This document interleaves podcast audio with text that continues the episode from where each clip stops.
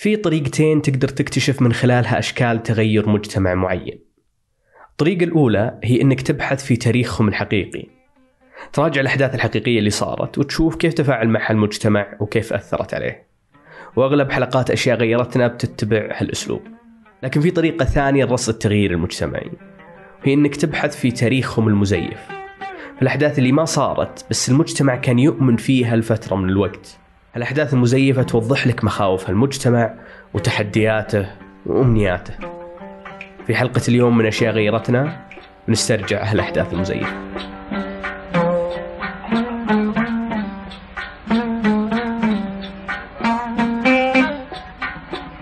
يا هلا أنا مازل عتيبي. هذه الحلقة الثانية من بودكاست إذاعة ثمانية الجديد أشياء غيرتنا. في كل حلقة راح أجلس مع المؤرخ الاجتماعي منصور العساف وبنستعرض قصة شيء غير في المجتمع السعودي أو أثر عليه بشكل جذري. ولهالحلقة كان عندي توقعات معينة من منصور. كنت متوقع إني ما راح أعرف أي اشاعه يتكلم عنها، لأن الشائعات بطبعها تنتشر لفتره ثم يكتشفون الناس إنها غير حقيقية ثم ينسونها. لكن بعض الشائعات من قوة انتشارها تكسر كل الحدود الزمانية والمكانية تتحول لأسطورة. حمارة القائلة طبعا هي رواية أسطورية ما لها حقيقة. كانت في أزقة المنطقة الشرقية والرياض الحسا في جميع مناطق المملكة. حمارة القائلة بالرغم من إني ما لحقت على فترة انتشارها لأنها كانت دائما في الأرجاء. كنت أسمع الكبار يسولفون عنها ويجي طريقها في المسلسلات الكويتية أحيانا. وكنت أعرف إنها أداة لتخويف الأطفال.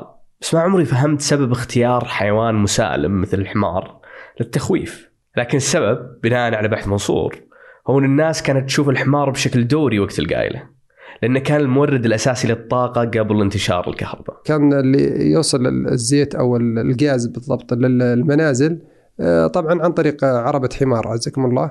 فكانوا يسمونه عمارة الغاز حمارة الغاز. الأمهات على أساس يطلبوا أبنائهم من الش- الشارع يدخلوا فيخوفوه في حمارة الغاز. فحمارة الغاز تجي تجي في الظهر فهم كلهم تدخلوا يدخلوا البي- البيت. عشان الأمهات طبعا تطلب أبنائها للغداء. فكانوا يسمونه حمارة القايلة. خوف الآباء والأمهات على أبنائهم كان سبب ظهور شائعة مشابهة قبل 80 سنة وهي أسطورة النمنم. القصة ت- تتلخص في إيش؟ إن النمنم هذا يعني حيوان شرس أو أشبه ما يكون بين الحيوان والإنسان كأنه يعني جني.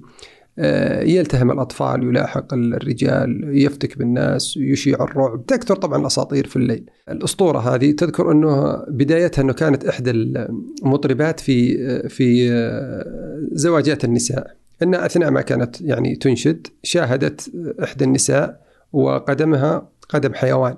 فارتعبت وانسحبت وهربت.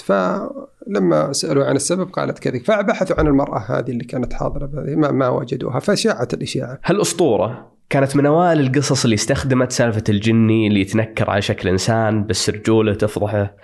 هالسالفة اللي صارت جزء لا يتجزأ من ثقافتنا الشعبية. يبا شفنا شفنا شفنا حمار واحد.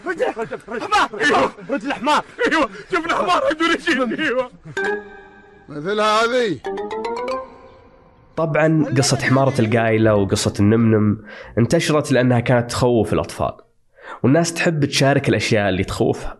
فكانوا الأطفال يتكلمون عن هالوحوش وقت لعبهم أو وقت دراستهم. بس في وحوش خوفت الصغار والكبار بنفس الوقت مثل الرجل الثعبان. في عام 1405 في منتصف السنة ظهرت الشائعة هذه. الشائعة تروي أنه رجل كان بين أولاده ينظر إلى التلفزيون فجأة انقلب ثعبان. بقدرة قادر. فالرجل هذا طبعا آه، هرب أبنائه وأغلقوا الباب وظل في بيته في منزله. الحين ممكن بعضكم يسأل شلون صدقت الناس هالإشاعة؟ يعني واضح أنها خرافة. أجل رجل يتحول ثعبان كذا فجأة. لكن الناس صدقتها مو بسبب القصة لكن بسبب الأدلة اللي جات مع القصة. بعد الانتشار المبدئي للإشاعة ظهرت صورة للرجل نفسه وانتشرت بين الناس من خلال الطباعة اللي كانت جديدة وقتها. ومع الصورة انتشر رقم بنفس الوقت. لأنك إذا مستعد تكذب عيونك فما راح تقدر تكذب أذانيك لما تتصل على هاتف الرجل الثعبان وتسمع فحيحه بنفسك. ففعلا الناس اتصلت وسمعت صفير بدليل إنه كان في ناس نخب يعني يعني ما هو من عوام الناس لا كانوا في ناس نخب كانوا صدقوا مو صدق أو بالأحرى إنه يقول كنا اتصلنا وسمعنا فعلا صفير الثعبان. بعد كم شهر من الهلع الخفيف اتضح للناس أن الصورة المرعبة كانت صورة دعائية لفيلم أمريكي. أما صوت الصفير أو الفحيح فكان صوت تقنية ما كان يعرفها أبناء ذاك الجيل ولا توقع حتى أبناء هالجيل لما تتصل كان الرقم هذا رقم مطار الرياض القديم في عام 1484 انتقل مطار الرياض القديم إلى المطار الرياض الجديد اللي هو مطار الملك خالد. المطار القديم ظل كما هو للتحسين وتجديد وتوسعة ليكون مهبط للطائرات إلى آخره. ولما تتصل الفاكس ذيك الفترة تو نازل. الناس ما تعرف الفاكس. فأنت تتصل على فاكس مطار الرياض القديم يحول لك تليفون ثم يحول لك فاكس. في في النغمة الرابعة أو الثالثة يحول على فاكس. فالناس تسمع كأنه رفع السماعة وبعدين ظهر الصفير هذا. لو استثنينا الأدلة الدامغة بنشوف إن قصة الرجل الثعبان ما تختلف كثير عن حمارة القايلة أو النمنم من ناحية انهم وحوش خيالية تحتاج منك شوية آه، خيال عشان تصدقها. في مطلع القرن الهجري الجديد كان المجتمع السعودي على وشك إنه يتعرف على نوع جديد من الوحوش، نوع أكثر واقعية. الكوريين. في معظم مناطق المملكة في نهاية السبعينات المملكة وقعت عقود مع شركات كورية لإتمام إنجاز البنى التحتية الهاتف الكهرباء تعبيد الطرق الماء كلنا تعاملنا وقتها مع الكوريين في فترة من الفترات كان في عمالة كورية تعيش في كل مناطق المملكة المعلومة غريبة بالنسبة لي لأن ما في أي دليل أو أثر على هالوجود في الثقافة السعودية. يعني العمال الأفغان دخلوا التميس كجزء من الفطور السعودي. المشاوي والقهوة التركية جات مع عمال الشام والأتراك. وفي كلمات معينة بالهنديه والاردو نعرف معانيها بسبب العمالة الهندية والباكستانية. لكن الكوريين ما تركوا أي أثر. وهذا راجع غالبا لأنهم كانوا يعيشون في مجتمعات منغلقة ومنعزلة ويفضلون أنهم ما يختلطون مع السكان المحليين بحكم انعدام القواسم الثقافية والدينية. هالانعزال خلق حولهم هالة من الغموض والتوجس؟ وهالهالة صارت أضخم بسبب آه، خلينا نقول عاداتهم الغذائية المختلفة؟ الكوريين أعزكم الله كانوا يأكلون الكلاب. لذلك يعني فعلا كانت يعني الكلاب الضالة قلت في المدن السعودية وفي القرى. لكن الشائعة اللي دارت أنه كانوا كذلك يأكلون بشر يعني. فدارت الإشاعة أنه كانوا يأكلون أطفال. لفترة معينة كانوا الناس يعتقدون أن الكوريين راح يأكلونهم. تقدر تتخيل كمية المواقف الغريبة اللي بتطلع من هالاعتقاد. خصوصا المجتمع السعودي وقتها كان ما يزال يعيش مرحلة براءة ما قبل المدنية. يعني أبواب البيوت مفتوحة والكل يعرف الكل والأطفال يرجعون المدرسة لحالهم بدون مساعدة. أنا وقتها كنت في أولى ابتدائي. وأدركت المرحلة هذه إلى درجة أن كنا في إحنا في أولى ابتدائي ننتظر أخواننا اللي في رابع ابتدائي وخامس وسادس عشان يظهروا معنا. ما نقدر نقطع الطريق لحالنا. كنا نخاف حقيقة جدا. كان رعب رعب يعني متملكنا الرعب منها. فكان آه، إشاعات الكوريين هذه مرعبة للجميع. حتى الكبار يعني لا يقف الأمر على الصغار. يعني حتى الكبار يعني يتحاشى الواحد انه يظهر لوحده. آه، مع مع مثلا ثكنات مثلا الشركة هذه أو الشركة هذه. فكانت مرعبة. كذلك لا يظهرون في المساء. آه، ربما بعض بعض الأخبار الصحفية هولت الأمر هذا. العلاقة بين الأخبار والشائعات علاقة قوية جدا. وما في مثال أفضل من حالة الهلع اللي صاحبت سقوط محطة سكاي لاب الفضائية. لكن بعد الفاصل.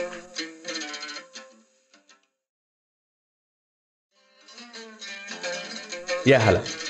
قبل الفاصل وقفنا عند العلاقة بين الصحافة والشائعات. وهالعلاقة معقدة جدا لأن من مهام الصحافة أنها تغطي الأشياء اللي العالم تتكلم عنها. لكن بنفس الوقت الأشياء اللي تغطيها الصحافة غالبا ما تصير حديث الناس. فلما تغطي الصحافة خبر معين حتى لو هي جالسة تقول للناس أن هالخبر إشاعة ما هو صح فهي كذلك بنفس الوقت قاعدة تساهم في انتشاره ما في مثال أوضح على هالموضوع أكثر من حادثة سكاي لاب. سكاي لاب كانت محطة فضائية أمريكية صعدت الغلاف الجوي في عام 1972 بعد كم سنة تعرضت العطل وما كان عند ناسا أي خطة لاستعادة المحطة سالمة فما كان في مفر من سقوطها الأرض في عام 1979 محطات الإذاعة في تلك الفترة لندن إلى آخره فكانت ترصد تحركه. فالناس مرتعبة. يعني. الناس متصورة أنه هو طبعا مكوك كبير فيبي على أقل تقدير بيأخذ نص مدينة كذا الناس فاهم أو أو قرية بالكامل إذا سقط. يبدو أنه كان مع الفترة ذيك فترة ركود فما كان فيه يعني إلا الخبر هذا. فكان حديث المجتمعات والعربية والعالمية. فعلا كان حدث حدث عالمي. كان الهلع عالمي بنفس الوقت. واحدة من الصحف الأمريكية عرضت عشرة ألاف دولار لكل شظية من شظايا الاحتطام. صحيفة أخرى عرضت 200 ألف دولار لأي شخص يتضرر من الاحتطام ويجري معها مقابلة. لدرجة أن في الفلبين اضطر الرئيس الفلبيني بنفسه أنه يطمن الشعب أن المحطة ما راح تسقط عندهم. حتى أنه ظهرت طبعا إشاعات ونكت عليها أنه أي يعني أي واحد مثلا كان في بعض الدول العربية البلكونة مثلا يرمي مثلا المبالغ والشيء لل- للبوسطجي تحت ولا مثلا بائع الخضار وذا فيقول هذه ج- اللي تحتهم يقول هذه أجزاء من سكاي لاب إلى آخره. مسكين يا عنتر. نجيت من جراح سكاي لاب وما نجيت من جراح أبيك. سكاي لاب سببت خوف كبير لأن كل وسائل الإعلام كانت تغطيها. لكن جزء من الهلع كان سببه هو الثورة التقنية وقتها.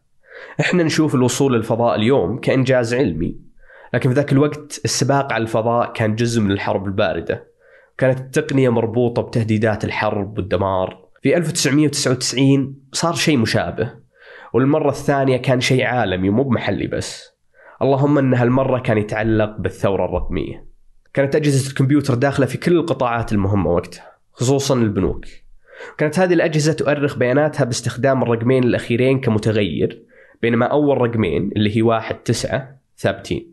يعني نفس الدفاتر المدرسية اللي في أعلى كل صفحة عند التاريخ كان مكتوب رقم واحد أربعة وأنت تكمل الرقمين الأخيرين على حسب السنة اللي أنت تدرس فيها.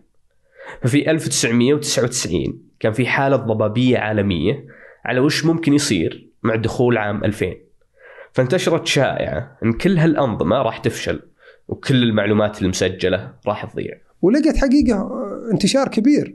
وقتها كان الجوال موجود وكانت يعني خل أقول لك وقتها كان رسائل الوسائط كانت موجودة لكنها انتشرت انتشار كبير وخاف الناس خاف الناس على اللي خاف على سجله الطبي مثلا في مستشفى اللي خاف على مثلا أرصدته.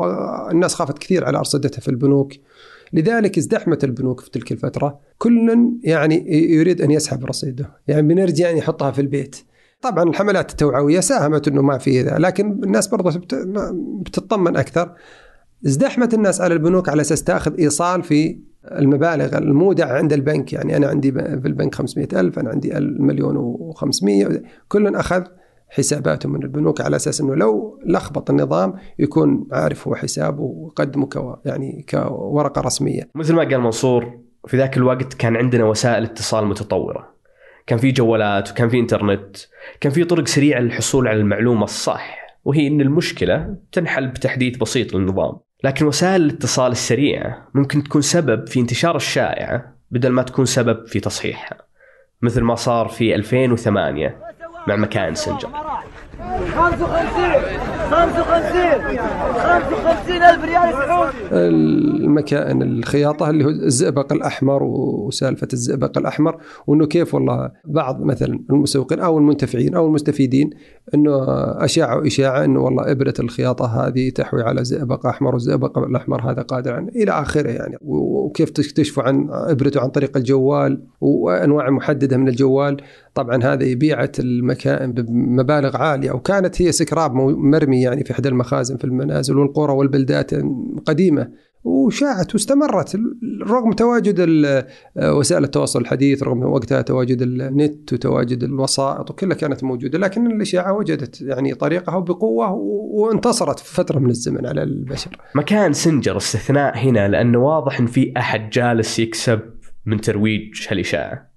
بقية الإشاعات بالعادة ما في أحد ربحان من انتشارها مع ذلك تنتشر تؤثر في سلوك المجتمع وتمر فترات طويلة وهي موجودة. والسبب في استمرار انتشار هالإشاعات بالرغم من توفر طرق كثيرة للمعلومة الصح. هو أننا أحيانا نصدق هالإشاعات لأننا نبي نصدقها لأنها طريقة لنا حتى نتعامل مع الأشياء اللي نخاف منها كمجتمع. نمط الخوف هذا موجود في كل الإشاعات الموجودة في هالحلقة. فالرجل الثعبان مثلا كان يشاع عن سبب مسخه لثعبان هو أنه شخص فاسد ماليا. وهالشائعة انتشرت في 1405 فترة الطفرة والازدهار للمجتمع السعودي بعد عقود من العيش التقليدي البسيط. كأن المجتمع يحاول يتفاهم مع مشاكل هالحقبة الجديدة. شائعات الكوريين جات في فترة تكون المجتمع المدني. المجتمع اللي تسكن فيه بجانب شخص ما تعرفه ولا تربطك فيه أي علاقة. شائعة مكان سنجر جات بعد طفرة الأسهم بسنتين بس ولا أتوقع أنها كانت بتنتشر بهالطريقة. لولا أن كثير من الناس كانوا يخافون أن تفوتهم فرصة أخرى للثراء السريع. حتى في الشائعات اللي نتعامل معها اليوم شائعة الحوت الأزرق وببجي كمثال أتوقع أنها انتشرت لأن الآباء والأمهات خايفين من نشوء أبنائهم بطريقة مختلفة عن نشأتهم هم لأنهم يشوفون في تغيير جذري قاعد يصير فقرروا يرفضونه من خلال الألعاب والإنترنت لأنهم يخافون أن يجي اليوم اللي هم وأبنائهم يتكلمون بلغتين مختلفتين.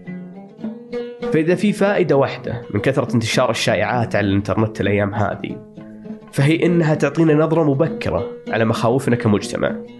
تعطينا فرصة أن نواجه هالمخاوف في سيناريو متخيل قبل ما يفوت الأوان. والناس دائما دائما أعداء ما يجهلون. هذه الحلقة من بحث وإعداد الرائع منصور العساف حررها الوليد العيسى ورجعها عبد الرحمن أبو مالح وريم الطلال نشوفكم على خير.